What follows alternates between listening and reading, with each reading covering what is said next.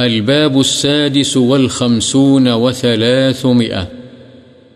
باب النهي عن إضاعة المال في غير وجوهه التي أذن الشرع فيها۔ شریعت کی طرف سے اجازت دی گئی جگہوں کے علاوہ دیگر جگہوں میں مال ضائع کرنے کی ممانعت۔ عن أبي هريرة رضي الله عنه قال قال رسول الله صلى الله عليه وسلم إن الله تعالى يرضى لكم ثلاثا ويكره لكم ثلاثا فيرضى لكم أن تعبدوه ولا تشركوا به شيئا وأن تعتصموا بحبل الله جميعا ولا تفرقوا وَيَكْرَهُ لَكُمْ قِيلَ وَقَالَ وَكَثْرَةَ السُّؤَالِ وَإِضَاعَةَ الْمَالِ رواہ مسلم۔ حضرت ابو ہریرہ رضی اللہ عنہ سے روایت ہے رسول اللہ صلی اللہ علیہ وسلم نے فرمایا اللہ تعالی تمہارے لیے تین چیزوں کو پسند فرماتا ہے اور تین چیزوں کو ناپسند،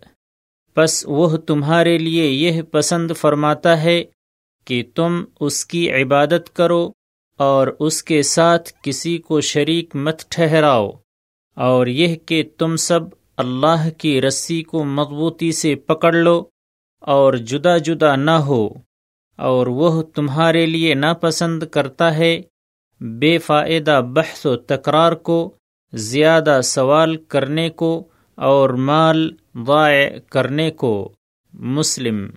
وعن وراد كاتب المغيرة بن شعبة قال أملى علي المغيرة بن شعبة في كتاب إلى معاوية رضي الله عنه أن النبي صلى الله عليه وسلم كان يقول في دبر كل صلاة مكتوبة لا إله إلا الله وحده لا شريك له له الملك وله الحمد وهو على كل شيء قدير اللهم لا مانع لما أعطيت ولا معطي لما منعت ولا ينفع ذا الجد منك الجد وكتب إليه أنه كان ينهى عن قيل وقال وإضاعة المال وكثرة السؤال وكان ينهى عن عقوق الأمهات ووأد البنات ومنع وهات متفق عليه وسبق شرحه۔ حضرت مغیرہ بن شعبہ رضی اللہ عنہ کے کاتب حضرت وراد بیان کرتے ہیں کہ حضرت مغیرہ بن شعبہ رضی اللہ عنہ نے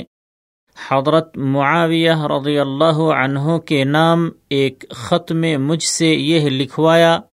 کہ نبی صلی اللہ علیہ وسلم اپنی ہر فرض نماز کے بعد یہ کلمات پڑھا کرتے تھے لا الہ الا اللہ وحدہ لا شریک لہ لہ الملک ولہ الحمد وہو علی کل شیء قدیر اللہم لا مانع لما اعطیت ولا معطی لما منعت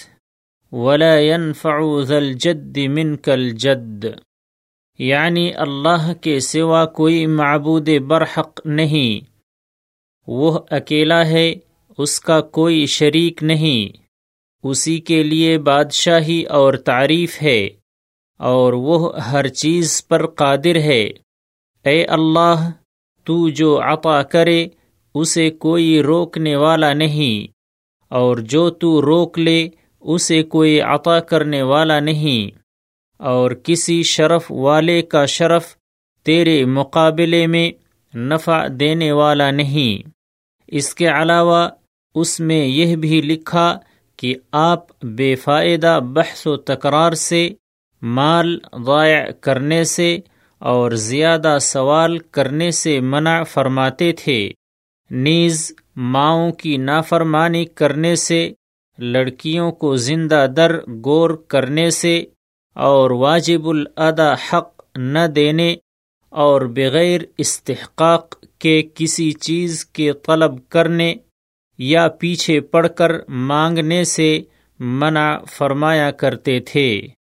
بخاری و مسلم۔